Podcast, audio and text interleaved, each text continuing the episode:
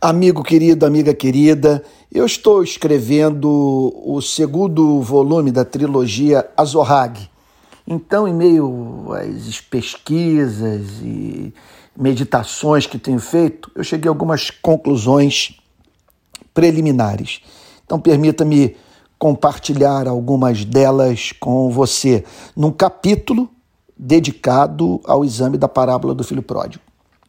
Eu chamaria esse podcast de mensagem aos progressistas e conservadores.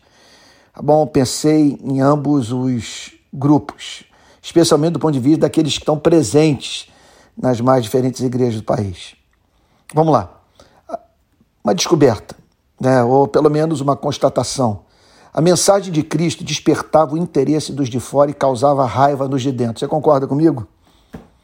Estranha uma mensagem que atrai apenas os mais bananas da sociedade, enquanto causa repulsa aos mais perturbados. Estranha também uma igreja, isso aí foi o que eu estou tirando da parábola do filho pródigo. Estranha também uma igreja que atrai fariseus e repele zelotes. Agora, olha essa frase de Thomas de Kempis, abre aspas, que te aproveita de escorrer sabiamente sobre a trindade se, por falta de humildade, lhe desagradas é preferível experimentar a compulsão a saber defini-la. Amigo, que pancada! Ela não te deixa atordoado? A mim me deixou. Olha essa frase de Henry Nowen. Deus é um amante possessivo que me quer por inteiro. Então, a que conclusão eu chego? Ser amado por Deus é perigoso. Ele não dará descanso a si mesmo enquanto não nos tornarmos objeto do seu deleite. Daí a fornalha da vida para a qual ele nos remete, a fim de que sejamos partícipes da sua beleza. O que, que você acha?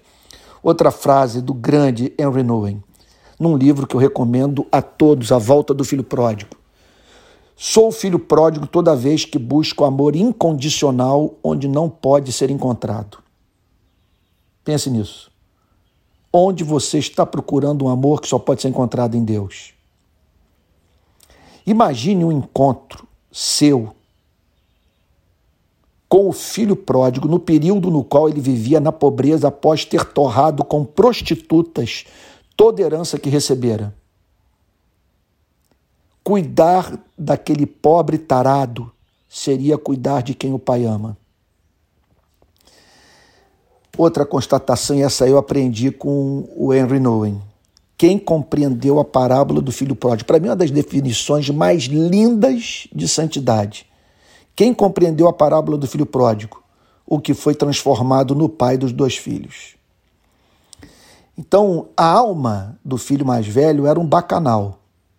Essa é outra conclusão que eu cheguei. Quer dizer, o mais novo vivia no bacanal, literal. E o mais velho também. O seu envolvimento com a instituição religiosa o impedia de ver isso. Ele também havia saído com suas velhas prostitutas. A prostituta justiça própria, raiva, inveja, incredulidade. Conclusão que eu chego lendo a parábola do filho pródigo é que religião é um perigo.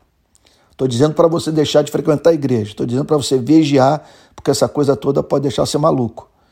Na parábola do filho pródigo, Cristo mostra progressistas e conservadores precisando de redenção. Agora, impressionante como os dois se parecem. Já, já parou para pensar nisso? Quer dizer, impressiona-me também a quantidade de gente que vive ao mesmo tempo nos dois mundos. Sabe? É isso mesmo. Sem que o revele. É lá, então, o sujeito ele se apresenta como conservador, mas fazendo em secreto aquilo que ninguém imagina. E muitas vezes progressistas com comportamento ultraconservador, por exemplo, com, com as mulheres com as quais eles se relacionam. É, é incrível. Outro ponto também que me chamou a atenção. O filho mais novo não levou o bordel para a casa do pai. Ele não levou as prostitutas com ele para a casa do pai. Porque a graça que perdoa é a graça que transforma. Agora pense no sujeito que plantou uma igreja, e operou notáveis obras de conversão. De que espécie? Aquela que consiste em levar irmãos mais novos a se tornarem irmãos mais velhos. uma fábrica de fariseu. Agora, Jesus é a parábola do filho pródigo. Jesus é o filho que abandonou a casa do pai sem jamais ter saído. Jesus é o filho que saiu da casa do pai para resgatar e devolver a ele a herança do pai. Jesus é o filho que celebra o retorno de cada irmão. E, por fim, na parábola do filho pródigo, Cristo reinventa Deus. Há mais uma aqui. Abre aspas. Henry Newey novamente. Eu encontrei uma frase dele sensacional. Abre aspas.